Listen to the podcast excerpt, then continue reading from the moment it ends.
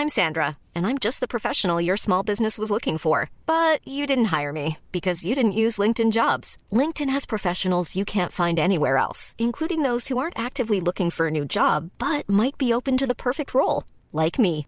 In a given month, over 70% of LinkedIn users don't visit other leading job sites. So if you're not looking on LinkedIn, you'll miss out on great candidates like Sandra. Start hiring professionals like a professional. Post your free job on linkedin.com/people today. L'Entertainment Lab by Newton Studio, c'est le podcast 100% Brain Entertainment. Créatifs, responsables de marque, directeurs de plateformes technologiques, Pure Players Entertainment et Communicant 3.0 nous partagent leur point de vue sur l'avenir des marques et du divertissement à l'ère digitale. Ce podcast est animé par Alexis Ferber. Bonjour à tous, je suis ravi d'accueillir Barbara Soyer, qui est Global E-Commerce Director au sein de Petit Bateau. Bonjour Barbara. Bonjour Alexis. On est ravi de t'avoir pour le podcast l'Entertainment Lab. Euh, voilà, donc sous le signe de l'habillement, euh, voilà, mais pas que, hein, du e-commerce évidemment. Comment tu es arrivé en quelques mots les grandes lignes avant d'arriver à, Petit Bateau? Euh, alors, avant d'arriver chez Petit Bateau, moi j'ai une expérience qui est euh, full full digital e-commerce euh, et qui a été animée tout au long de mon parcours par de la passion et des rencontres. C'est vraiment ça qui a drivé euh, aussi mon arrivée chez Petit Bateau. Euh, et au départ, j'ai un cursus qui n'était pas du tout orienté vers euh, le commerce, le market et l'e-commerce, parce que j'ai fait deux ans de médecine, enfin deux fois ma première année de médecine, hein, on, va, on va temporiser, Euh, parce que j'avais un- une, une vraie passion pour la médecine, le Tu médical. voulais euh, personnellement ou par, ton, par Les tes- deux. ta famille Les et deux. tout ça? Les deux, vraiment. Enfin, j'ai toujours aimé être en interaction avec les autres, créer Mhm. du lien, écouter et aider beaucoup, beaucoup. Parents médecins ou pas? Pas si tu Parents dire. pharmaciens. Pharmacien, pas loin. Mais une tante gynécologue très à l'écoute de ses patientes. Enfin voilà, j'ai toujours admiré ce côté écoute, empathie qui n'est pas juste euh, du côté médical, euh, Altruisme. mathématique et voilà exactement. Empathie. Euh, et puis bah voilà, j'ai pas eu mon concours, hein, faut se le dire, et donc j'ai préféré vriller vers l'économie-gestion. Ça fait penser à Hippocrate ou le film avec Vincent Lacoste quand ils sont dans les bancs. Des, des- T'as vécu Ouais, ça quoi Ouais, j'ai vécu un peu ça. Et puis il y a cette notion de concours qui est quand même très difficile euh, quand on sort. euh, quand on sort du bac euh, tout, tout jeune. Euh, voilà, donc j'ai orienté complètement euh, mon cursus vers l'économie-gestion. Et puis, donc j'ai fait quatre années d'études. Et Mhm. puis, j'ai eu une opportunité incroyable d'avoir mon premier job, qui à l'époque était toujours très désiré, euh, puisque j'ai rejoint Pixmania en Mhm. 2001 déjà en tant que stagiaire pendant l'été. Petit job d'été. Et puis j'y suis retournée euh, l'année d'après pour un autre job d'été. Et puis à l'issue de cette euh, deuxième période de stage, ils m'ont proposé le premier poste marketing chez Pix. Bien. Euh, Vous étiez cinq à l'époque avec je les sais frères. pas, on euh, était. Alors, euh, le premier stage, on était cinq euh, dans un grenier euh, avec les frères Rosenblum, Ah, exactement. on est à quelle année là? C'est 2000 2001, mon premier stage. 2001. Ouais. D'accord. Euh, Les tours du World Trade Center exact, s'effondrent. exactement. Mais Mhm. vraiment, je, je Tu m'en as assisté dans les bureaux de Ouais, Pixmania oui, à, la, on chute. du- exactement, c'est vrai. Tu viens de me raviver une. À euh, 2001, euh, c'est un- une marque. une Ah ouais. À Et la fois, c'est l'Odyssée de l'espace, mais c'est aussi les tours du World Trade Center. Et septembre, j'avais pas recommencé le- mon année scolaire euh, universitaire et donc en effet, on, on a vécu ça un peu en live. euh, à mon avis, très choqué. Puis il n'y avait pas le réseau qu'on a aujourd'hui, les modèles, les, les, les informations qu'on a aujourd'hui et Google. Ils étaient très jeunes, les frères Rosenblum. Ils avaient quoi, une trentaine, même Ah bah pas oui, oui. ouais. Ils Oui, démarraient là aussi leur vie entrepreneuriale. quoi. Euh, donc euh, une expérience vraiment hors du commun, une école euh, incroyable, Mm. une énergie folle, une passion dingue et puis une croissance exponentielle. Puisque donc à l'issue de ce stage, ils m'ont proposé mon premier job que j'ai signé Mhm. tout de suite immédiatement. J'ai adoré. Moi, ils m'ont énormément appris. T'as fait combien de temps chez eux? Trois ans. Trois ans, c'est quand même une belle expérience. Une belle ça. expérience. Et puis sur des phases de croissance de dingue. Enfin, c'était une croissance Ah ouais. exponentielle. On Vous est- êtes monté on- de combien à combien de personnes? Écoute, euh, j'ai dû démarrer donc 5, après il y a eu une trentaine, et puis je suis partie à à peu près euh, 500 personnes. Et après, Wow. ils ont encore continué à grandir. Euh, Sur la photo, donc le sujet de la photo numérique. Sur le euh, sujet de la photo numérique au tout début, mais en fait, très vite, ça a pivoté sur plutôt l'équipement numérique. mhm. Euh, et donc équipé en téléplasma, en télé LCD, euh, en, en appareil photo numérique, euh, donc en tout ce qui pouvait équiper les ménages en électronique grand public, de la clé USB en passant par... euh, Ah, ils vendaient de la marketplace du produit aussi. Ça, alors, c'était pas de la marketplace, mais oui, bien sûr. Ils avaient racheté un grossiste, euh, et même plusieurs après, je crois, euh, mais en tout cas sur lequel ils, se fournissaient, et on était fournisseurs de matériel électronique grand public. Oh, super. Donc, moi, je suis partie euh, pour reprendre une année d'études à l'ESSEC, Mhm. en master, euh, marketing management, parce que j'avais vraiment. les SEC, hein, qui est mon ancienne école. Je fais un peu de on promo est fiers pour notre école, c'est clair. Sergi Je suis Pontoise très fière de mon école. pour le 9-5. Et faut y aller. Hein. Et, euh, et si tu veux, le, le sujet, c'était de se dire, j'avais appris beaucoup sur le terrain avec avec eux, avec Steve et Jean-Émile. J'avais beaucoup appris sur le digital, mais j'avais pas, euh, j'ai envie de te dire, les, les bases du marketing et les Mhm. 4P, etc. Et donc je me suis dit, une année me fera pas de mal d'aller apprendre le B à bas. Et puis euh, j'ai découvert euh, les Mhm. panels, les sondages. T'as qui comme prof? Peut-être on a eu les mêmes, non? Écoute, j'ai eu Jean-Noël Félix, Jean-Noël Félix, ok. Et t'as eu qui d'autre? Valérie, Valérie Dailly. Ah, t'as une bonne mémoire. hein. Et qui d'autre? Ah non, eux, j'ai bah, pas tu eu. m'oublies là. j'ai- j'ai- j'ai- Attends, en market, moi j'avais qui de marquant On va retrouver. Il y a Pierre Vol. Pierre Vol. Moi, Ah non, c'est à Dauphine que j'ai eu Pierre Vol. Voilà. Moi j'avais Alain Lempereur qui était marquant Non, dans le cours de négo. Euh, mais bon, ça sera- on fera un autre podcast sur les profs de, de Mais en tout cas, ouais, alors, dur hein, de se remettre sur les bancs de l'école après euh, trois ans où tu as gagné de l'argent, où tu as eu ton salaire, où Ouais. tu as des T'avais quoi là Même pas 30 là T'avais 28 Ouais, ou- j'avais, j'avais 30 30. dans le d'accord. Ouais, je devais avoir ça, un peu moins de 30. un peu C'est sympa de 30, ouais, faire ça aussi, une espèce de mise à niveau. Ouais, Il y a des gens, parfois, ils le font à l'INSEAD, un peu plus âgés. Écoute, on était le promo de 80, il y avait énormément d'étudiants en pharma, médecine, en pharma et euh, chimie qui voulaient en fait euh, intégrer des gros labos euh, Ouais. ou des grosses marques de parapharmacie. Beaucoup d'ingés qui n'avaient jamais C'était un travaillé. master, hein c'était un master. En marketing, c'était quoi le terme? Marketing management. Marketing management. Et on était peut-être un peu moins de 8-10 à avoir déjà travaillé. Et tout Mhm. de suite, tu vois la différence entre ceux qui vont à toutes les Mhm. soirées et puis tu as ceux qui vont bosser. Qui bossent déjà ou qui ont les enfants. bah, t'apprends à bosser. hein. Enfin, petite fierté perso, mais j'ai fini major de promo. Donc, euh, Ah, quand t'as appris, mais quand t'as appris à bosser avant, en fait, tu sais, tu, tu, tu... Bon, bien. pas de mérite. T'as juste appris à travailler. C'est important. Bon, cool. Euh, et puis après, j'ai enchaîné avec euh, différentes expériences, toujours e-commerce marketing. Donc, j'ai rejoint Franprix Leader Price Mhm. à l'époque pour le lancement de leur premier site e-commerce d'alimentaire. Euh, c'était en fait le plus gros master franchisé du groupe. Il n'y avait pas encore toute cette euh, centralisation euh, de toutes les enseignes Franprix Leader Price au sein du groupe Casino. C'était encore un peu découpé. Et puis le projet, il a vécu trois ans. Et puis à un moment donné, ça a commencé à sentir un peu le roussi, très honnêtement, pour, pour ce master franchisé, parce que le groupe Casino voulait commencer à mettre la main mise un petit peu sur tous ces sujets. Et puis le groupe Franprix en lui-même, en tant qu'entité Franprix, voulait créer son site e-commerce. Mhm. Donc très clairement, euh, de gentilles euh, personnes bienveillantes m'ont dit Barbara, je pense qu'il faut que tu cherches autre chose. Ça va certainement, tout va être chamboulé. Les Parce qu'ils avaient un modèle trop physique. c'était parce qu'on avait un modèle trop local. En fait, on- Local. On, était seulement avec nos propres magasins. Donc, on en avait euh, à l'époque une bonne centaine. Mais, euh, mais le groupe voulait le faire à l'échelle du groupe. Donc, voulait reprendre euh, Mhm. la gouvernance de ce, de ce sujet. Donc, je suis partie. Euh, J'ai rejoint une entreprise de coffrets cadeaux pendant trois ans. Euh, pas Mhm. grand chose à développer là-dessus. Euh, et puis euh, ensuite, j'ai monté mon Toujours entreprise. e-commerce. toujours directrice e-commerce, toujours. Ça, tu l'avais déjà vu à l'ESSEC que tu voulais aller dans cette veine e-commerce En fait, Pixmania m'avait donné l'agnac, l'envie, la passion. Enfin, J'étais tombé dans le bain Ah grâce bah à oui. Pixmania. Enfin, et, et vraiment avec, avec une envie et, et une, dynamique incroyable que j'adorais, en fait, ce qui n'était pas du marketing euh, trop calme. J'avais besoin de Mhm. quelque chose qui bouge. Euh, et donc, j'ai rejoint euh, juste après. euh, enfin, j'ai monté ma boîte, en fait. J'ai fait une rencontre incroyable avec une personne qui s'appelle Valérie Dagan, qui était présidente d'une association qui s'appelait CyberL. euh, qui elle aussi voulait donner un tournant à sa carrière de salarié pour entreprendre. Mhm. Et donc, on a monté un site au départ. euh, euh, Tout à l'heure, tu me parlais du, du Airbnb euh, que tu Mhm. veux.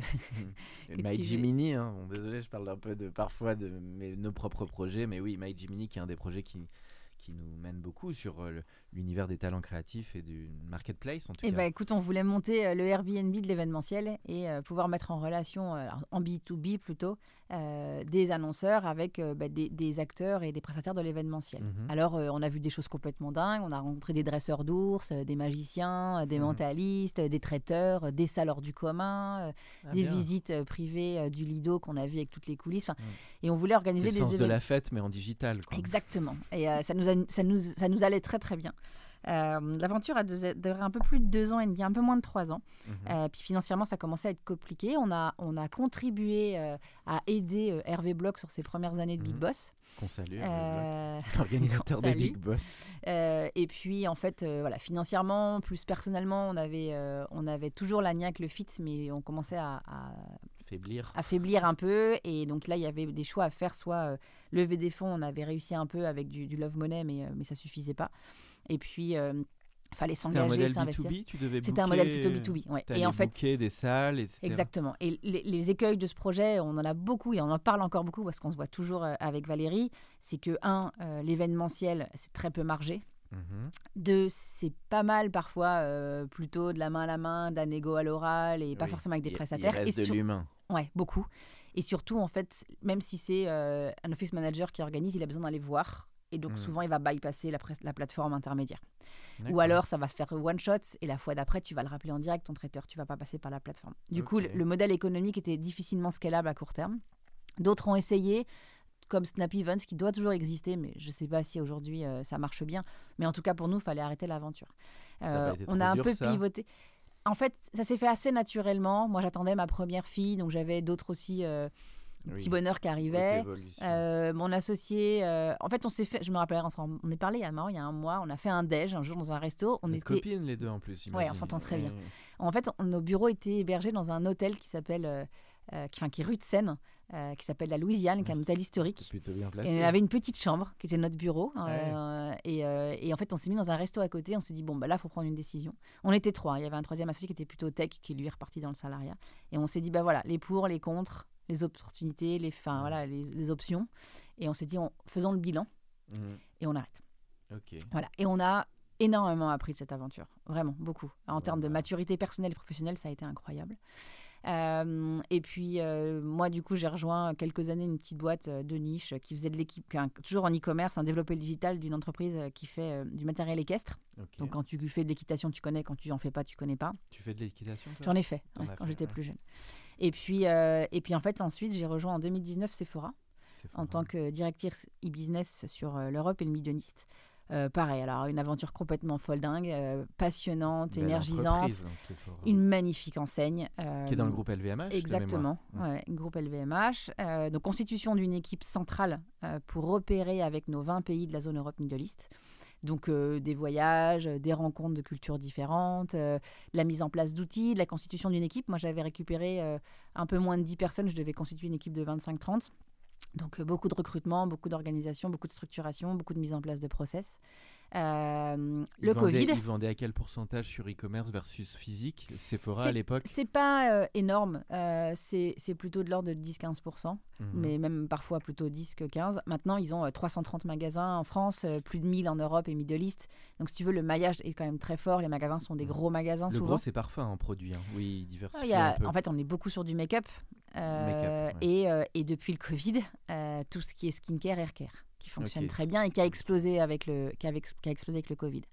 Donc 2019, c'était sympa. Puis Mhm. 2020, on s'est pris, euh, comme tout le monde, le Covid Le bouillon. une année de folie, mais vraiment de dingo. Euh, des chiffres incroyables. Et puis, comme tout le monde, hein, euh, euh, des, plans, des, pro- des- des plans de profit pour voir que si on continuait à investir autant. euh, Donc ça a cartonné au moment du Covid, quoi. ça a cartonné, mais, euh, mais avec des équipes qui ont bossé comme des, comme des malades. Tous, tous reportaient sur nous, en fait. Le digital Mhm. était au cœur Oui, du le réacteur. du bah oui, c'est sûr. Et, et on devait compenser des pertes retail quand même astronomiques. hein. Ils tenaient les gens ou c'était pas simple en pilotage de En fait, de l'interne? Tu crées.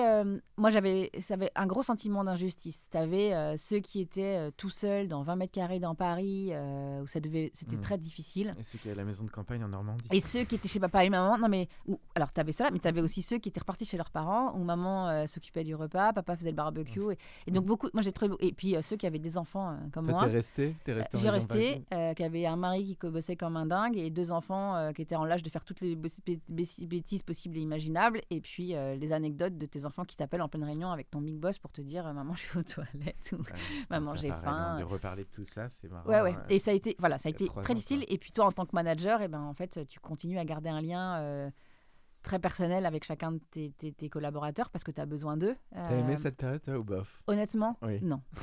ça a été pour moi. Et, et- et on en parlait hier avec des collègues. Quand je pense qu'il y en a qui me disaient, alors moi, je me suis mis au yoga, j'ai pris des cours de cuisine, j'ai cuisiné toute la journée. Et là, moi, je me suis dit, mais j'arrivais même pas à faire un plat de pâtes, quoi. Ou alors avec l'ordi à côté. Enfin, non, non, honnêtement, ça a été terrifiant. J'ai juste une chance inouïe, c'est que je suis dans une résidence euh, hors du commun.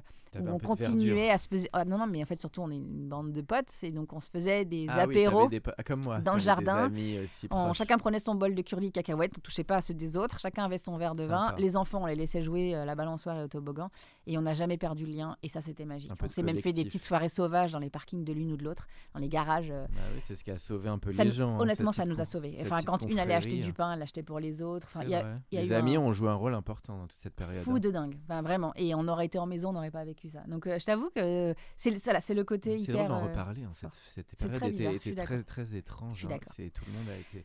Et donc, c'est ensuite comment tu pivotes vers Petit Bateau, en fait? Écoute, euh, chez Sephora, il y a eu beaucoup de, de réorganisation, beaucoup de Ouais. changements de direction. Mon manager est parti, j'ai eu une autre manager euh, euh, juste Tu après. penses que ça a été lié un petit peu à la période Covid, cette, cette- ces, ces réorganisations Non. ou pas C'est forcément? C'est très, c'est très euh, un- intrinsèque de, de ouais. chez Sephora. Ça- là, il y en a encore tout le temps et tout le temps. Non, non. Oui, il y, a des, il y a du turnover. Il y a beaucoup de turnover, il y a beaucoup de réorg. L'e-commerce, c'est un domaine où il y a pas mal de turnover beaucoup. Parce qu'il faut des profils très spécialistes et que ça bouge. Exactement. D'accord. Exactement.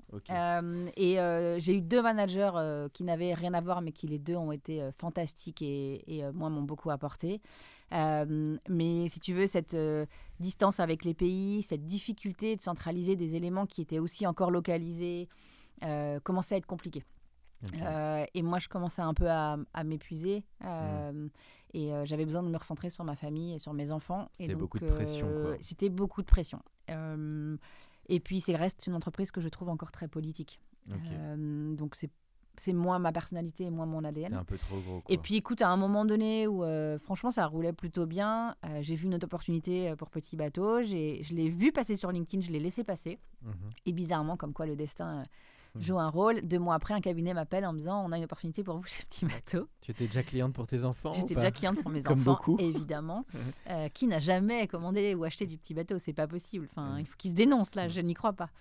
Et, euh, et si tu veux, tous les voyants étaient au vert euh, en termes de euh, euh, d'équipe à construire, d'enjeux business, d'importance du digital pour la marque, de l'ADN de la marque. Moi, j'ai besoin d'être animé par le produit et d'être Oui. animé par la marque. Ok. Sephora, c'est magique, c'est des paillettes, c'est, enfin, mes placards sont remplis de produits Sephora dans tous les sens. Euh, Petit bateau, c'est autre chose, mais c'est Mm. une marque tellement belle. Enfin, j'ai jamais une Un seule fois dit que je fort que monde- tu avais je- avec écoute, cette depuis un an, euh, quand je dis que je bosse chez Petit Bateau, les gens ont les yeux qui, qui ont des limites de l'émotion. Parce que soit ils en ont porté, soit ils en ont mis à leurs enfants. D'accord. Elles véhiculent des valeurs tellement Là, en fortes. deux mots, l'histoire de Petit Bateau, peut-être pas tout le storytelling, mais c'est- ça a, été, ça a été à la base une boîte familiale. Comment ça s'est développé Alors, c'est une entreprise qui a été lancée en 1893 Ah, quand même. euh, à Troyes, le- dans Mhm. le bassin Dans troyen. l'aube, comme on dit. Euh, ouais, dont le exactement. Dont l'usine est toujours active, l'usine Saint-Joseph. Mm. Cette marque, elle a été euh, énormément connue aussi parce que c'est l'inventeur de la culotte, hein, Petit Bateau. Il faut savoir qu'un des frères euh, fondateurs de la marque a en, en début de, de Comment s'appelaient ses frères qui n'étaient les pas les, frères Valton. J'aime bien les frères. Les frères Valton. Valton. ok. Euh, C'était et- pas loin des frères Lumière la période. Hein. On n'était pas. Peut-être ils se connaissaient. hein. Peut-être. Ils ont peut-être travaillé Les ensemble. frères Valton. Ok. Euh, et, un, et un a décidé à un moment donné de se dire que ces grandes culottes à l'époque étaient des culottes longues. Euh, c'était pas pratique et donc il fallait les couper. Donc il a pris une paire de ciseaux, il a coupé la culotte et c'est devenu la culotte petit bateau. Et ça, a été, enfin c'est la naissance de la culotte telle qu'on la connaît aujourd'hui pour les pour les enfants. Donc euh, une marque qui euh, s'est beaucoup aussi inspirée et qui a été toujours été très innovante. On a aussi euh, mis, à l'époque, les GI américains avaient des t-shirts qui avaient ce qu'on appelle l'encolure américaine, qui est très facile à mettre quand ils sont Mhm. très pressés. Et aussi pour éviter d'abîmer la tête, enfin pour éviter de, de- de galérer avec un bébé qui gigote, etc. On a appliqué cette encolure à tous nos bodys. Et on a, on a lancé le premier body à encolure américaine. Comme Coca, c'est pas Toujours- le Coca, c'est le petit bateau avec les GI. Mais Toujours énormément de ouais, d'innovation tout au long des, des 130 ans. Donc cette année, on fête nos 130 ans. C'est un élément 130 ans. majeur euh, de notre année 2023. Pour nous, c'est une année clé. Euh, on organise d'ailleurs un casting de famille euh, pour une croisière sur la Seine euh, le Oh, 3 juin. Donc, avis aux amateurs. Vous pouvez consulter les infos sur le- sur l'Instagram Avec de bien, Petit sûr, Bateau. bien sûr tout s'habiller en petit bateau, évidemment. Évident, évident, avec plein de cadeaux, plein de surprises. euh, donc, euh, je vous invite à, à découvrir ça. Euh, et puis, en 1988, la marque elle a été rachetée par le groupe Rocher, Rocher. Yves Rocher. Oui. Euh, donc, groupe familial. 88, t'as dit. hein 1988, tout à fait. Euh, donc c'est quand même une période euh, importante pour Petit Bateau, un tournant pour la marque. Euh, et puis en 2021, si tu veux une autre date clé, c'est la nouvelle plateforme de marque avec ce qui aujourd'hui nous caractérise, qui sont nos trois valeurs clés, qui sont la liberté, la qualité et la durabilité. La liberté parce qu'on prône l'enfant espiègle, l'enfant qui saute dans les flaques, l'enfant qui crie Mm. sur les murs. Enfin ça, je le dirais pas à mes filles, mais on peut le dire entre nous. L'enfant, l'enfant quoi. L'enfant avec un, un grand E. C'est les fait- 400 coups que tu décris. C'est le début des 400 mais c'est le rêve de tous les adultes, non? T'es pas un- encore un enfant dans Ah l'âme, bah, toi? L'enfant, évidemment. On est faut- tous des il faut- grands Il enfants, faut donc, garder euh, son âme d'enfant. C'est la, liberté, le côté euh, finalement euh, rester soi-même, c'est ça? Exactement. Et rester avec cette âme un peu euh, innocente, naïve, joueuse, euh, rigolote de l'enfant. Mhm. Mais c'est aussi très lié à la mission du gros projet et à la mission de Petit Bateau de connecter ou de. Alors, pour, pour le gros projet, c'est reconnecter euh, people to nature, mais pour Petit Bateau, c'est connecter les enfants à la nature. Et donc, on Mhm. travaille énormément cet angle. D'abord parce qu'on est une, une entreprise Beaucoup à depuis mission, 2021 même avant. Ou même avant, mais ça s'est accentué. Ça s'est beaucoup accentué. Le Covid, il a accentué le lien à la nature. Exactement. Et en fait, ce qu'on veut, c'est que c'est pas un enfant sur une tablette, c'est un enfant qui, qui, Qui est va curieux, qui sort. Qui va, va aller les parcs, euh, jouer, cueillir des forêts. fleurs, euh, qui va aller euh, construire des cabanes, euh, etc.. Donc ça, c'est un vrai enjeu. On a d'ailleurs un partenariat avec une association qui s'appelle la Water Family, Mhm, qui sensibilise les grands et les petits à- à- au respect de l'eau. mhm. Euh, et là, moi, justement, je discute avec les directrices des écoles de mes filles pour qu'elles fassent venir cette association qui sensibilise des milliers d'enfants tous les ans. Et c'est important, on sait quel est l'enjeu de l'eau euh, sur notre planète. Euh, donc il y a cette notion de liberté, il y a cette notion de durabilité, de, de qualité des produits. Mhm. Euh, je vais être très. C'est produit où d'ailleurs? Alors c'est produit majoritairement en France Ouais. et au Maroc. On Quelle une- région, tu sais en bah, France trois. Trois, ah bah toujours à Troyes. Il y a toujours la même toujours. usine. Mais c'est, faut, enfin, faut visiter, faut Tu voir les reportages. Mais c'est C'est incroyable. exceptionnel. Tu as des centaines et des centaines de couturières avec leurs machines qui. Ah qui- oui, mais bien quand sûr. même. C'est incroyable. hein. Évidemment, on a. Bah, on- c'est bien qu'il y ait du Made in France derrière Bah, c'est hyper important pour nous et honnêtement dans le bassin troyen on est un, un- un gros euh, employeur enfin c'est très important pour nous de, de- aussi de respecter euh, euh, ce bassin d'emploi important et puis on a aussi une, mar- une- une usine au Maroc après il y a quelques euh, euh, matières et produits qu'on ne sait pas faire qu'on délocalise euh, en Asie mais très très peu Mhm. euh, et, euh, et toujours avec des cahiers des charges extrêmement, extrêmement rigoureux, extrêmement stricts. Euh, Petit Bateau s'engage énormément sur l'environnement, énormément sur le sociétal. Donc on, on- on- on a un devoir euh, de, de respect de toutes ces règles. Donc on travaille beaucoup dessus. Le, le- à 3, on est en train de travailler sur euh, la réduction de l'eau et la Mhm. réduction des, des gaz à effet de serre. On estime à 95% la réduction de ces, ces deux facteurs d'ici 2030. On change nos machines, on prend des machines moins polluantes, qui, on recycle l'eau dans des RSE, circuits hein. fermés. Mhm. Très, très forte empreinte RSE. Euh, on, on travaille avec pour que l'eau aujourd'hui qui part dans les égouts soit euh, recyclée, en, Mhm. enfin, soit en circuit fermé. Euh, tous les, toute la chaleur qui est dégagée des machines, elle va maintenant servir à chauffer les usines. Donc on, on travaille énormément à toute cette partie-là. Qui a mis en place C'est vraiment le management qui, qui a, qui a mis Ah en oui, place oui. tout ce Ah mais chantier c'est une vraie. Alors tu vois, c'est ça qui est gros, hein, important. quand pour mettre en c'est place une vision ça. codir top management, Ouais. vraiment. Parce Et donc pour du que ça coup, passe, faut que ça, ça marche en haut là. Et c'est ça. infusé à toutes les strates de l'entreprise. On est tous contributeurs RSE maintenant. Là, on, on a eu un- une présentation. euh, on devient tous, on- enfin, on est, on va être formés à tous ces sujets-là. Et euh, il fallait 50 volontaires. Je pense qu'ils ont déplacé les 150 volontaires. Combien de personnes chez Petit Bateau au total Au total, collaborateurs monde, euh, plus de 2500. Quand même. hein. Euh, à 3, alors je t'avoue que je sais plus trop exactement, à 3, ils sont, ils sont, il y a le siège social sur un site qui s'appelle Murar, et après il y a toute la logistique qui fait l'équivalent de 6 terrains de foot, juste à côté à Buchères, mais c'est 3, ça c'est dans le bassin Mhm. troyen. Et ensuite il y a, le, il y a euh, toute la partie plus euh, euh, fonction, métier, euh, expert type marketing, com, collection, qui est basée à ici les Molinos, Mhm. dans les bureaux du groupe Rocher. Ce qui permet d'ailleurs, depuis l'année dernière, depuis le jour où je suis arrivée, on a emménagé là-bas, euh, de créer beaucoup de synergie avec le groupe. D'accord. Ils sont aussi tous là-bas, Rocher Ils sont... Yves Rocher, Docteur Pierre Rico, Ah oui. une partie de Sabonne aussi, euh, Stanome, enfin, donc ça nous permet de créer beaucoup de, de ponts et de synergies. Et Petit Bateau est la marque la plus digitale. Euh, et c'est le deuxième pilier hein, de la strate au-delà de la RSE, c'est le digital. On en faisait 11% de notre business en digital en 2019, on en fait 30 maintenant. L'ambition, c'est 50 à, 2000 à horizon 2025. Bah dis donc. Beau storytelling. En tout cas, tu as très très bien pitché euh, Petit Bateau, ça donne envie. Parce que je pensais aussi à l'enjeu de l'industrie textile et la mode Mm. par rapport à ces sujets euh, environnementaux. Et c'est une des plus touchées parce que souvent ça circule, il y a beaucoup de transport. Et... C'est exactement Euh, ça. C'est-à-dire que l'in- l'industrie textile est une des plus polluantes. Ouais. Donc, si l'industrie textile ne fait pas des efforts et ne s'engage pas, en fait, euh, on, va perdre. Ça va être très compliqué. Donc, euh, bon, bah, très clairement, hein, j'ai plus les chiffres en tête, mais quand tu vois ce qu'on consomme en eau, en eau pour fabriquer un t-shirt versus qu'une famille de quatre consomme sur l'année, mais c'est un truc de fou. Enfin, C'est colossal. Donc, il faut qu'on fasse des efforts, qu'on soit tous responsables de ça. En fait, on est responsable pour notre activité, mais on est responsable pour nos enfants. Donc, quand une marque prône Oui, l'enfant veut équiper l'enfant qui a des valeurs de naturalité, de liberté, euh, d'écologie, il faut être responsable. Et on prend nos responsabilités. Alors ça se fait pas du jour au lendemain. hein. Non, parce que Euh, quand on entend tout ce ça doit être un travail colossal un qui a, et travail qui a dû démarrer depuis colossal. même presque 10 ans, ouais. j'imagine. et, et notre directrice RSE euh, euh, a tendance à dire, et j'a- j'adore ça, à dire qu'elle elle, elle voit son poste disparaître dans 5 ans parce que ça voudra dire que chacune des personnes membre salarié de Petit Bateau, Oui, collaborateur, le fera, de manière à son niveau. Et on est formé pour. Et, on, et vraiment, on l'incarne. hein. Enfin, moi, je, on met en application des choses chez nous. On met Vous en application. des gourdes dans les, dans les, dans les open space. Ah, mais de toute façon, euh, on est dans le, alors on est dans l'un des principaux bâtiments HQE de France aussi. Euh, donc c'est extrêmement important. C'est-à-dire que dans toute la chaîne de valeur, j'ai j'ai une anecdote qui a fait sourire Brice Rocher quand je suis arrivée, parce que je lui ai présenté euh, Mhm. ma strat, c'était de dire que quand j'ai demandé une souris sans fil, Mhm. on m'a dit Ah non, on est désolé, en fait, comme c'est très consommateur de piles, vous n'en aurez pas. J'ai dit Mais euh, pour info, moi, j'utilise que des piles rechargeables.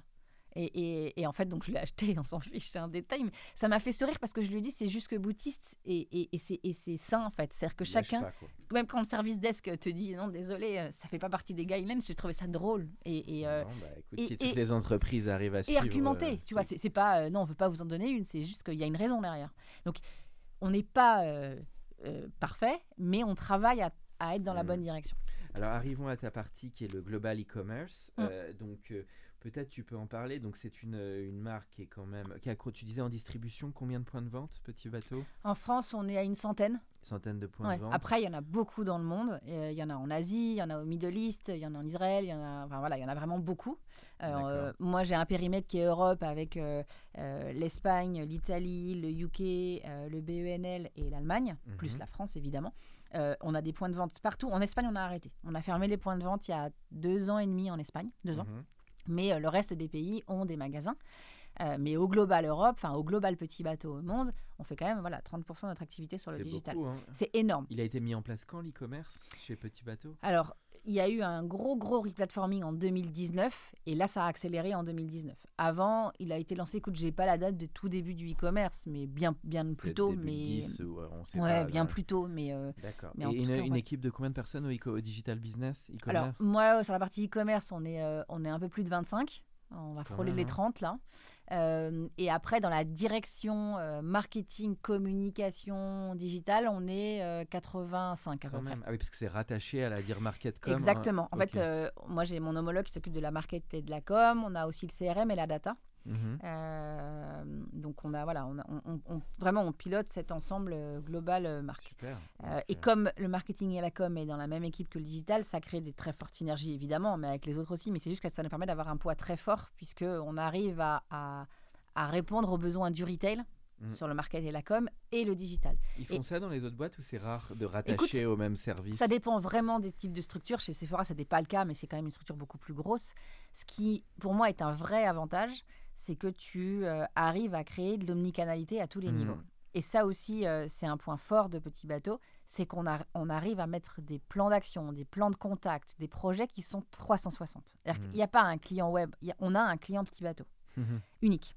Et qu'il soit en magasin ou en e-commerce, Tu souffres pas des silos d'une organisation interne Exactement. qui trop silotée. Euh, donc que ce soit les points de feed, les emails, les, les SMS, les opérations, à part une opération qui s'appelle notre trop super vente, qui est only digital, qui a lieu quatre fois par an, tout le reste est omnicanal. Intéressant. Parce que, Et nos, et nos, et nos petites business reviews euh, hebdomadaires se font avec moi et avec mon homologue retail. Bien, bah écoute. Parce qu'en fait, les décisions, elles sont faites ensemble. Ok. Euh, À retail, même du physique, tu veux dire, la ouais, personne qui gère physique, le. Bien sûr, tout à fait. Donc, il y a vraiment une centralisation de l'information. Exactement. Et il y a deux ans, on a lancé un projet euh, de stock unifié euh, qui en fait euh, nécessite un pilotage très transverse euh, pour pouvoir servir nos clients e-commerce aussi via les magasins, avec du stock magasin. Les décisions d'arbitrage et d'orchestration se font collectivement avec la logistique, avec le retail et avec le digital. Et ça, c'est pour moi une très grosse force. On a lancé la carte cadeau omnicanal. Euh, on avait une carte cadeau, maintenant elle est omnicanal depuis novembre. Rien à voir en termes de chiffres, d'expérience client, de fluidité, et on a cassé un silo. Combien Euh, de cli- tu, je sais pas si tu peux communiquer là-dessus. À peu près combien de clients Non, sur euh, ça, non ça c'est difficile de dire. Euh, mais bon j'imagine beaucoup. Euh, le si on rentre un peu dans le, le cœur du business de l'e-commerce là pour que tu fasses vivre les, les coulisses. Donc j'imagine que le site va être très important. Son actualisation, bah, toute la plateforme de marque dont tu as parlé c'est majeur. Et après euh, c'est bien pour ça peut-être que le marketing aussi est relié au e-commerce, c'est que ton ta brique marketing est clé pour générer tes ventes. Mais est-ce que voilà tu peux faire vivre un peu ce qui se joue dans le pilotage d'une activité e-commerce? Écoute, on a déjà un, un PMO euh, qui est euh, travaillé très en amont. Euh, alors déjà, ça aussi, ce qui est nouveau, c'est que bah, la mode, c'est long à enfin, les, les textiles, c'est long à fabriquer. Enfin, Il faut Mhm. du temps. Euh, et donc là, on travaille très en amont les tendances de marché, on, on se renseigne auprès de, de cabinets de tendance et on travaille maintenant main dans la main depuis un peu plus d'un an, un an et demi, un an, avec les équipes collection Mhm. pour imaginer ensemble la collection dans un an et demi. Parce que tu as un cycle à un an souvent dans la mode. Vous êtes sur les mêmes cycles un peu mode avec deux- forcément a- printemps, été. euh, Exactement, exactement. Mais tu dois renouveler chaque année ou tu peux reprendre des basiques? Il y a un peu Alors, on a toujours des iconiques et des permanents, Oui. qui sont euh, des t-shirts euh, blancs comme celui-là, qui sont euh, voilà, qui sont des choses Les qui best, restent, qui restent case, intemporelles Ouais. et qui fonctionnent très bien. Le petit shirt bleu marine pour les garçons, la petite robe marinière, enfin ça, ça marche toujours très bien, les cirés, etc. Et donc on travaille déjà sans silo avec la collection pour imaginer la collection de demain. Mhm. Ensuite de ça, va découler un plan marketing qui non seulement va prendre nos OP stratégiques, nos OPco, euh, Mhm. que sont euh, nos soldes évidemment, euh, nos jours, nos, nos jours petits bateaux, enfin nos différentes OP qui, qui cadencent l'agenda. Et ensuite, on va y pluguer quelques mises en avant des nouvelles collections ou d'une collection phare. Exemple, en ce moment, on est en plein dans la cérémonie. Les gens Mhm. commencent à préparer les baptêmes, les mariages. Et donc ça, on le travaille avec la collection et on le co-construit avec le marketing. Et il va desservir derrière ce plan marketing et le digital et le retail. Euh, Quand tu dis les collections, en fait, c'est un peu le product, quoi. Ah Ils oui. sont dans le product. Exactement. Voilà, c'est plus des créatifs. Ils ont un peu des designers. Il y a un mix un peu. Alors, côté collection, ils ont des stylistes, Oui. ça c'est sûr. Et après, côté marketing, eh ben, en fait, ils écrivent le storytelling de tout ce qu'il y a derrière. Enfin, en fait, euh, ils se...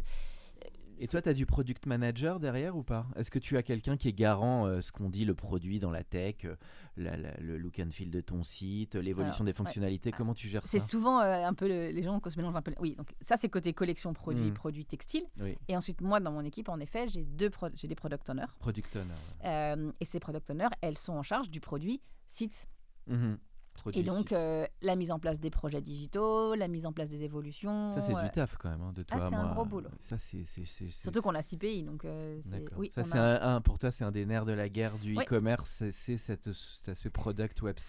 Ça euh, et l'UX. Ça, c'est ouais. une nouvelle compétence qu'on a intégrée quand je suis arrivée, que j'ai recrutée Très l'année start-up ton dernière. truc, hein, parce que je t'écoute, Ouais. ça fait des analogies avec le monde des startups. Mais et- en fait, on est en la plein dedans. C'est ça qui est incroyable. Oui. Et, et c'est ce qu'on disait avec notre, notre CEO quand je suis arrivée, Guillaume Darousset, c'est de dire si on veut atteindre ce 50% en digital, il y a des choses à changer. Il y a Mhm. des expertises qui manquent, on les a fait venir, et il en manque encore, on les fera venir plus tard. Mais sur de la, la structuration, on a mis en Mhm. place une organisation agile dans mon équipe pour pouvoir vraiment mieux délivrer. Euh, parce qu'en fait, on ne peut pas rester à ISO si on veut faire trois marches d'un coup. euh, et si on veut une Donc, belle faut un croissance. vrai mix de compétences. Le recrutement, il est capital là quand tu Écoute, dis tout ça. hein. J'ai passé les quatre premiers mois à faire que ça.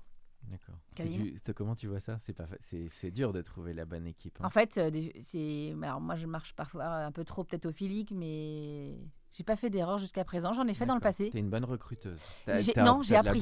Tu J'ai appris parce que les premiers temps, j'étais, je pense que j'étais trop à l'affect. Et Tu en fait, marches je pas me mal au feeling, j'ai l'impression. Ouais, pas T'es mal. pas, à Pas mal à l'émotion et à l'intuition, exactement. Tu vas Et- privilégier ça, peut-être parfois à la compétence? Alors non, ça par contre, euh, j'ai besoin de choses, j'ai besoin de choses concrètes. J'ai besoin souvent de use case. Moi, mes, Oui. mes, mes candidats sur certains postes, ils font des use case en UX. En tout cas, elle en a fait un. Hmm.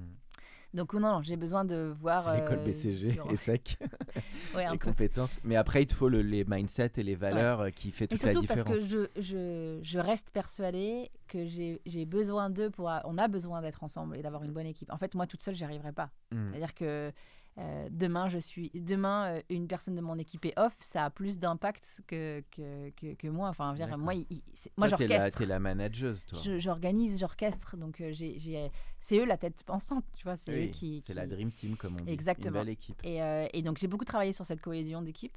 Et Mhm. c'est pour ça que je te dis T'as aussi fait que le des team fil- building et tout ça des... Premier T'en as, truc que- fait- ouais, fait C'était dans mes, c'était dans mes, quatre, mes, mes, mes 100 premiers jours D'organiser ça. Alors on l'a pas fait dans, Tu peux dire ah mais carrément, on l'a fait euh, dans un. En fait j'en ai fait deux. J'en ai fait un à la maille de mon équipe et je l'ai organisé aussi à la maille de l'équipe de ma manager. Ok. Euh, donc on l'a fait, le nôtre, on l'a fait avec une super coach euh, pendant toute une journée pour apprendre quels étaient nos talents, nos forces et nos points d'amélioration et comment on peut travailler ensemble et s'auto, enfin et s'aider mutuellement. Et ça on l'a fait dans un, ah j'ai perdu le nom. Château, etc. Non, non, non, on l'a fait dans Paris, dans le cœur de Paris, avec un dîner, avec un mentaliste en fin de soirée. Mince. Pas. Euh, pas- pas- Enfin, les, les- je sais plus, j'ai perdu le nom. euh, Ok, on retrouvera. un c'est pas super grave. endroit très sympa, un peu atypique, qui, vraiment favorise le brainstorming. euh, Mhm. donc, ça soit sur des poux, enfin, tu vois, c'est complètement euh, Oui, créatif et tu sors du cadre. Mhm. Et j'avais même quelqu'un qui partait, qui donnait le relais à, à son remplaçant qui est venu, et quelqu'un qui était en congé parental qui est venu. Donc j'ai réussi à faire venir vraiment euh, tout le monde. Et en juillet, on a fait un gros team building d'équipe de 80 personnes euh, dans un endroit très joli, très joli qui s'appelle la, la ferme du Manet dans le 78. Et on avait finir, j'allais finir. Ça, c'est ça, c'est mes années événementielles qui Mhm. qui m'animent parce que j'adore ça.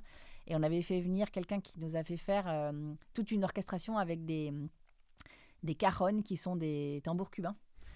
Euh, on était 80. Va- Vas-y pour faire jouer euh, à peu près en synergie et en harmonie euh, 80 Ah. personnes avec un cajon. C'était assez marrant, on s'est éclaté. T'es une bonne happiness officer à t'écouter. Une, euh, Et l'après-midi, on a fait un colanta géant. Ah bien. J'ai adoré. Enfin, voilà, j'ai, c'était vraiment. Bah, c'est ton super- côté de l'événementiel d'avant. C'est ton Je- côté je ramène mes Bakri au bagages. féminin, quoi. Ouais, je ramène mes bagages euh, événementiels. Intéressant. Oui, donc c'est intéressant de voir aussi au-delà des expertises, bah, toute cette mayonnaise que tu as fait prendre à l'équipe, c'est quand même capital aujourd'hui euh, pour amener une équipe à, à destination. Oui, parce que on, enfin, on passe quand même tous dans beaucoup d'industries certaines tempêtes. C'est tous des passionnés de mode et de produits, ils adorent. euh, le- Alors, de mode, pas tous. Par contre, des valeurs de petits bateaux, oui. Vraiment. Vraiment. Parce...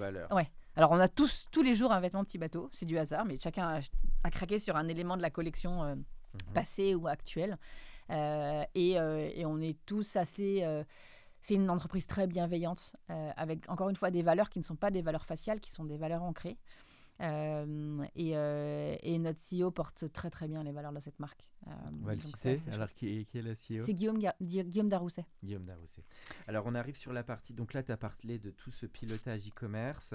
Euh, on va arriver sur la partie, partie marketing. Tu as parlé que c'était ton homologue, homologue sur tout ce qui est market communication.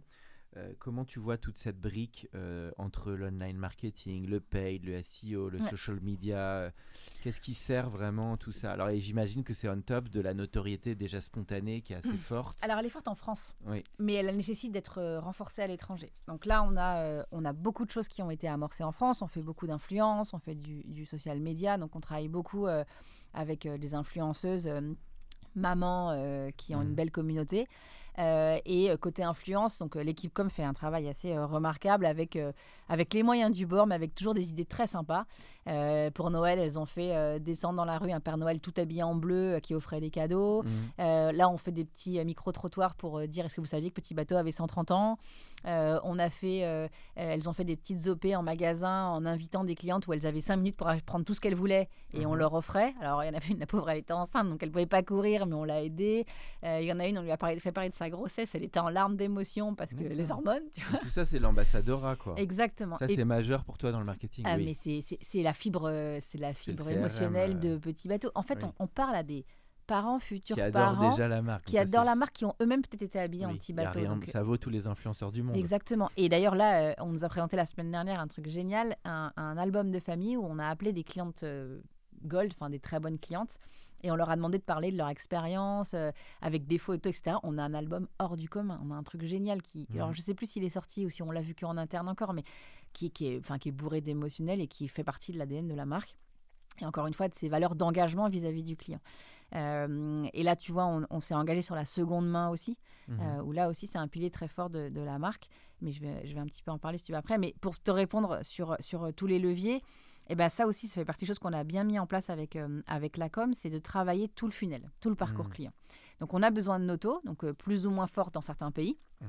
Et ensuite, on a créé, un- on a mis en place notre, notre plan d'animation qui est corrélé à ce que fait la com. C'est-à-dire que si la com fait un gros push euh, ou fait une grosse OP euh, branding, nous, on va arriver derrière Vous êtes en relais, quoi. en Exactement. déclinaison. En déclinaison produit plus avec Mhm. un add to cart, euh, enfin ou en tout cas un CTA qui soit très proche de la conversion, pour venir appuyer tout ce qui a été fait en, en- en haut du en haut de funnel. Donc ça, on travaille beaucoup ces synergies-là. On doit encore progresser, mais on a déjà l'année dernière bien, bien amorcé tout ça. Moi, j'ai une équipe trafic qui, est 100%, qui a été 100% renouvelée entre janvier et juin 2022. Ça, c'est encore gros dans les budgets. Tout ce qui est SEO, SIA, ça reste un gros entre nous. Ça va, tout ça va à Palo Alto, on est d'accord. Ouais, alors, c'est encore très gros, euh, mais tu vois, on lisait encore une étude il y a quelques jours. Il faut où, pas être euh, trop dépendant, c'est ça le risque. Le problème, c'est que le coût média, il a aussi connu une inflation importante depuis le Covid. Euh, donc, il faut aussi qu'on soit plus malin et qu'on trouve des alternatives. Qu'est-ce qui aujourd'hui subit peut-être un peu moins l'inflation, tu penses? C'est du content On Et- va aller un peu plus sur SEO. du content que sur du paid et il faut travailler notre SEO. SEO. Et donc, et donc le contenu, enfin complètement. Et après, le contenu et l'ambassadora aussi, et toute notre base de données clients. C'est comment on arrive à animer, parce qu'il y a le fait de recruter, qui est un Mhm. vrai enjeu, des nouvelles clientes. Il y a tout le temps des nouveaux parents et il y a tout le temps des gens qui veulent Mhm. acheter des cadeaux aussi. Parce que, en fait, ce qu'on se dit, c'est qu'il n'y a pas que des gens qui ont déjà des enfants ou qui vont en avoir. N'importe quelle personne peut potentiellement acheter un cadeau de naissance à Oui, quelqu'un qui va avoir un bébé. prescripteur Et qui va Exactement. Donc, on a aussi besoin d'aller chercher ces personnes-là. Mhm. Parce que moi, très souvent, les gens me disent j'achète toujours mes cadeaux de naissance pour mes enfants ou pour des tiers chez Petit Bateau parce que c'est facile. C'est assez euh, iconique, c'est quelque chose qui est assez neutre. Pas euh, des- on a des imprimés, mais tu as des choses qui sont assez neutres. C'est-à-dire que Mhm. quel que soit le goût de la personne, en général, tu tombes dans le mille. Et donc, euh, le petit bonnet blanc, la petite gigoteuse avec des cœurs rouges Mhm. qui a cartonné, je veux dire, là, on le voyait encore dans notre top 10 produits, que tu sois en Asie, en Allemagne, en Espagne ou au UK, le cœur rouge, c'est un carton. Et, et c'est quelque chose qui passe partout, c'est garçons, c'est filles, tu vois, donc tu ne fais pas d'erreur. Ok. Donc ça, c'est vraiment important. Donc, on le travaille beaucoup avec les équipes de la communication pour justement arriver en synergie, parce qu'on n'adresse pas de la même manière euh, l'internaute, en tout cas le, le client potentiel. Et ensuite, euh, ben, on le décline sur un plan qui est mis en place sur les sites e-commerce des différents pays, avec quelques disparités entre pays, mais pas tant que ça au final. Après, on s'adapte un petit peu en fonction des saisonnalités. Mais, euh, mais dans lequel on va pousser, là on va commencer un peu plus de choses légères dans les pays du Sud. Là on a vu, il a fait hyper chaud en Italie, on va arrêter de mettre le ciré en avant. Là, si on a à nouveau une vague de pluie, on va plutôt mettre du ciré sur la France. Donc on s'adapte à modulo ce genre de Le social, il est devenu de plus en plus important. Pour Il est devenu de toi plus en plus important. Si vous Et en paid social et en influence. Oui. Ok, paid, organique, la Oui, totale. quoi. Ça, comment vous pilotez Tous en interne ou vous avez des agences? Beaucoup, ça alors, beaucoup en interne. Après, moi, je bosse avec une agence sur le paid social. D'accord. Euh, T'as qui là-dessus? Artefact. Artefact. Et t'es content de tout ce qu'ils produisent. Et donc vous, vous faites tout l'organique et eux, ils sont en paid sur toutes les publications. euh, Mon équipe est sur le paid. D'accord. Mon équipe est sur la partie paid. Moi, je dépense, moi. D'accord, tu payes Je paye. et les autres sont créés les, les, autres sont en, organique et en contenu créatif et en Ça, tu vois un vrai intérêt sur le business ou ça construit plus la notoriété Les deux. toi? Les deux, un petit Les peu deux, parce qu'on vient en support euh, les uns des autres. Donc oui, les deux. Tu fais aussi des campagnes, des Insta Paid ou des. Tu fais tout ça, des Insta. Shopping. Ça prend ça par rapport Alors. Insta Shopping, on n'a pas fait beaucoup. Euh, non, là, on est en train de, de développer pas mal la communauté TikTok. C'est le début, hein. Mais euh, c'est le début. Donc, j'ai pas encore beaucoup de feedback. Et, Mais... et petite question avant d'arriver dans la dernière partie du podcast, c'est une question de curiosité. C'est qu'on m'avait dit une stat qui m'avait marqué, je sais pas si tu la connais, c'est que quand tu rentres dans un magasin, je crois que tu as une chance sur deux à peu près d'acheter, mais quand tu vas en e-commerce, c'est quand même plus- beaucoup plus faible, c'est du 5%, etc. Comment vous faites pour faire la traçabilité des gens qui vont vraiment acheter versus les gens qui viennent et qui repartent? Parce que ça, c'est un Alors, peu le nerf de la guerre. Sur le site e-commerce, on a énormément de data, énormément de chiffres. Donc, ça, c'est. euh, Tu as c'est- toute une traçabilité Ah de oui. parcours, tu sais où les gens Ah cliquent, les machins. Oui. Ça, c'est quels outils qui te permettent de faire ça? Bah, il y a des outils comme Content Square. Bon, Il Oui. y a un peu Google Jonathan Analytics. Un ancien de l'essai. Exactement, Jonathan. Euh, donc on a Content Square, on a, on a Google Analytics, et après on a des outils d'AB testing. Et on fait aussi de plus en plus, depuis que j'ai une lead UX, on fait de plus en plus de, de tests utilisateurs, Bien. Kali et Quanti. Donc pas mal d'analytics, tu as vachement d'analytics là-dessus. Ouais. Et je m'appuie beaucoup sur une équipe data aussi euh, qui est dans, au sein de notre direction, qui nous aide beaucoup sur la partie dashboarding et, et analyse. Donc c'est très très fort. Intéressant. Et après, euh, donc j'imagine aussi un CRM qui doit être assez pointu entre les clients. Mais on a un programme de feed et en effet, on, on a cette notion de 360 sur lequel on travaille euh, bah, les canaux préférés de nos clients, les messages préférés. Est-ce qu'on fait plutôt du drive to store ou est-ce qu'on est drive to web? Enfin, ça, on travaille beaucoup là-dessus avec le CRM. On a des plans dédiés pour nos goals, on a des, des plans dédiés pour nos Une inactifs. fidélisation de plan, fidélisation Oui. assez développée, parce que Oui. tu as sous parlé des golds. Bah, on a la Grande Tribu qui est notre programme de fidélité euh, qui fonctionne aussi très très bien. Parfait. Alors, on et- a- Oui, vas-y, vas-y, tu voulais Non, redire non, petit- et, et je voulais vraiment euh, finir ce sujet de, de la seconde main, c'est que Oui. typiquement, on sait que les comportements conso, ils ont changé. Euh, on sait que les clients sont de plus en plus appétents euh, à la seconde main. On connaît le site euh, qui Mhm. fait parler de lui et qui fait de la seconde main tout le temps. Et donc Petit Bateau avait toute la légitimité à lancer ce projet. On l'avait déjà initié en magasin, puisqu'à Saint-Julien, donc près de Troyes, on a un magasin de 400 mètres carrés entièrement dédié à de la seconde main. Mhm. Le magasin est dinguissime. Enfin, faut y aller. Quand tu vois les produits, moi j'ai challengé en me disant, mais vous êtes sûr que c'est de la seconde main? On m'a dit, ah oui, oui, on te le garantit. Seconde main de combien de temps, du coup? C'est tu comment tu définis un peu le- la seconde Bah, en fait, tant que le produit est en excellent état et en très bon état, il est revendable en seconde main. Tu vois Donc il peut être de n'importe quelle collection. Et, euh, et après, on a ouvert des corners en magasin dans lesquels euh, il y a parfois des corners de seconde main au sein des, enfin, à, à côté des C'est produits une de tendance très forte, même à l'achat. Extrêmement forte, C'est lourd, extrêmement forte. Et on l'avait pas sur le e-commerce. Donc on l'a lancé le 1er mars en vente sur le digital. Donc tu peux rappor- rapporter tes produits dans tous les magasins euh, petits bateaux. On te donne en échange un bon d'achat. Et tu peux aller acheter de la seconde main sur le site e-commerce. Et honnêtement, la grande fierté euh, que l'on a, c'est que non seulement c'est parce que nos produits sont durables depuis 130 ans euh, que la marque est de qualité, que Mm. l'on a, on a déjà fait de la seconde main depuis 130 ans quand tu passais tes vêtements d'enfant à enfant, de Mm. cousin cousine ou de voisin voisine. Et ben en fait là on l'a marketé. Ça s'appelle la seconde main. Mm. Euh, et cette seconde main, elle est dispo sur le site e-commerce. Et on l'a, ça a été un énorme projet de toutes nos équipes parce qu'on l'a internalisé 100%. Et la grande différence entre internaliser et faire ce que font énormément de marques aujourd'hui, c'est-à-dire euh, passer par un, un tiers, c'est que tu peux faire un panier mixte. Beaucoup de gens m'ont dit ça va vous cannibaliser. Pendant, euh, au début mars, on a eu une OP. 80% des produits qui étaient dans un panier seconde main, il y avait aussi des produits première main. C'est-à-dire que les gens qui venaient pour acheter un produit seconde main ont Mhm. aussi mis un produit première main. Et on a énormément de gens qui ont mis un produit première main qui ont complété avec un petit donc un produit main. mix et ça devient une Et donc pour nous, euh, c'est un vrai, encore une fois, c'est un vrai vecteur de, de- Oui. de qualité euh, et, et de valeur de petits Et qui est raccord avec tout ce que tu as dit au début. En Et l'expérience en client, parce valeur. que quand tu le délègues à quelqu'un, il va te faire ta logistique. Là aujourd'hui, que tu demandes, que tu commandes des sites première, des produits premièrement ou, ou seconde main sur le site, ton expérience client, qui est d'ailleurs hors du commun aussi en logistique, est magnifique euh, avec un, un papier de soie dans une boîte qui est complètement découpée au logo petit bateau, c'est la même. C'est malin parce qu'aussi, quand on a des enfants, évidemment, c'est- il faut acheter tout le temps. Quoi. Bah Et donc, c'est cohérent avec le produit. un produit plus. sur trois sera issu de l'économie circulaire en 2030. C'est notre ambition. Donc on y travaille. Et, et si tu veux ramener en magasin tes produits seconde main parce que ça ne te convient pas, et ben tu peux. De toute façon, on s'en fiche, tu es un client petit bateau. On veut te servir avec le même niveau d'exigence et de qualité qu'on fait pour les produits première main. Bon, bah, le message est super bien passé sur la seconde main et vraiment euh, raccord avec vos valeurs RSE. Euh, donc, la toute dernière partie du podcast, alors c'est le, les, là, c'est les questions que je pose toujours. si tu as écouté un peu, c'est Oui, pas la question de pivot dans le- le- l'acteur studio, mais c'est la question euh, Alexis. Donc, c'est les goûts personnels que tu as en matière de cinéma, séries, euh, films, BD, expo, enfin voilà, des créations qui te marquent, toi, de tout temps. Alors, cinéma, honnêtement, depuis que j'ai des enfants, j'ai pas beaucoup le temps d'y aller. D'accord.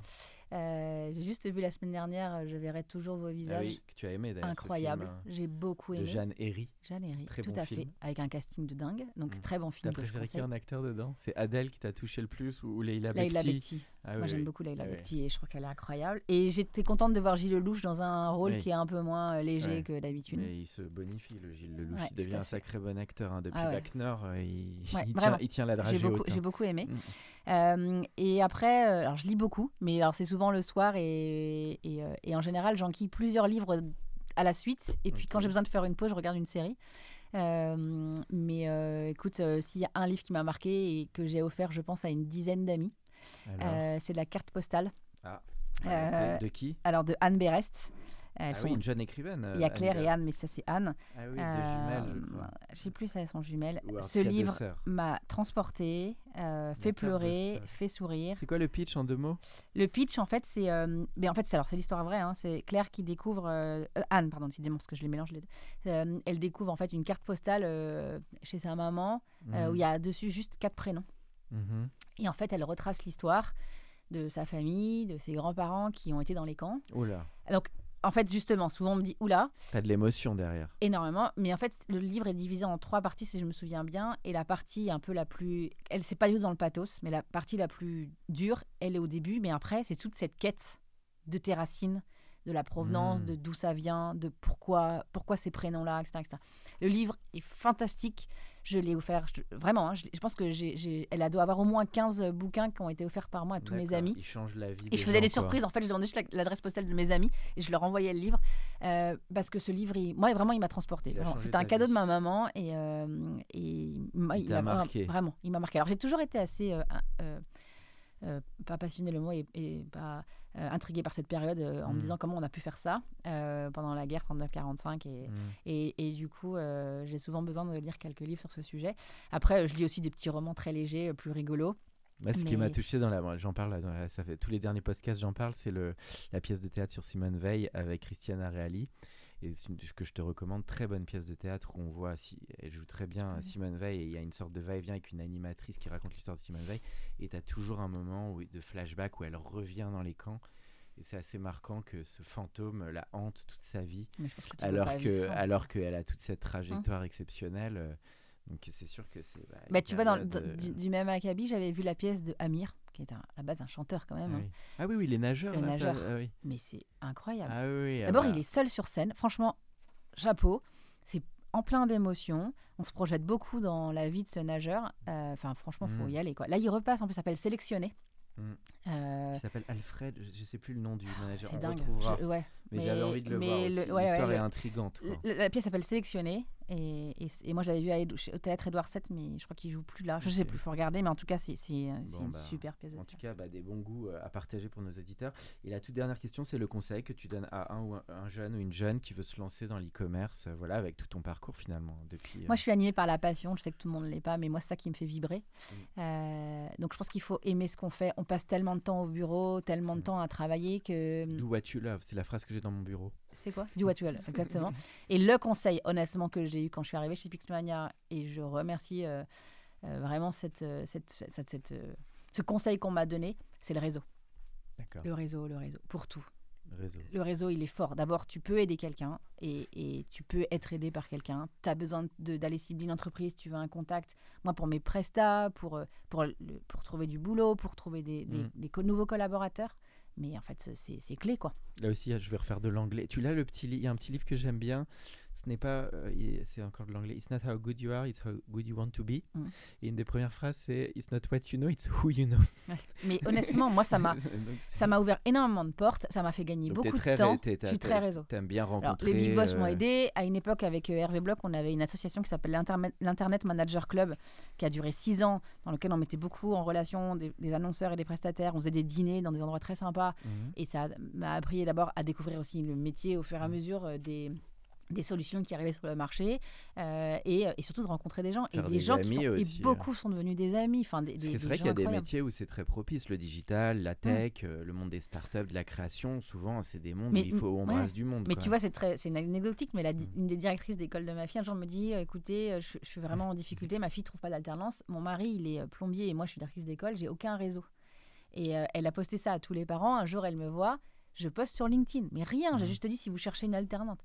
Et bien en fait, elle a, elle a trouvé. Bah voilà. Donc je, je me dis que si je peux aider, enfin à partir du moment où toi tu peux aider, ou même qu'on on peut t'aider, Mm. enfin je veux dire c'est dans tous les sens, ça a une force de frappe incroyable. Après Mm. euh, ça marche, ça marche vrai. pas, il y a aucun, Ça revient souvent après comme un boomerang, comme, Ouais. comme dans la Et chanson. puis et puis ça fait partie de l'alchimie entre les gens, euh, des interactions, euh, Bon, et des êtres humains quoi. Eh ben- eh bien, Barbara, c'était un grand plaisir de t'avoir pour Merci ce beaucoup, podcast. Alexis. Euh, On a passé un très bon moment euh, complet euh, depuis Pixmania jusqu'à évidemment Petit Bateau. Merci à toi. Merci Alexis.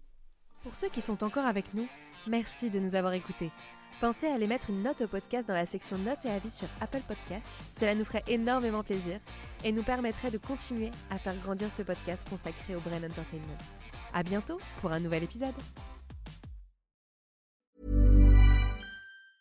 Mom deserves the best, and there's no better place to shop for Mother's Day than Whole Foods Market. They're your destination for unbeatable savings, from premium gifts to show-stopping flowers and irresistible desserts. Start by saving 33% with Prime on all body care and candles. Then get a 15-stem bunch of tulips for just $9.99 each with Prime. Round out Mom's menu with festive rosé, irresistible berry chantilly cake, and more special treats. Come celebrate Mother's Day at Whole Foods Market. Even when we're on a budget, we still deserve nice things. Quince is a place to scoop up stunning high-end goods for 50 to 80% less than similar brands. They have buttery soft cashmere sweaters starting at $50, luxurious Italian leather bags, and so much more. Plus, Quince only works with factories that use safe, ethical, and responsible manufacturing. Get the high-end goods you'll love without the high price tag with Quince. Go to quince.com/style for free shipping and 365-day returns.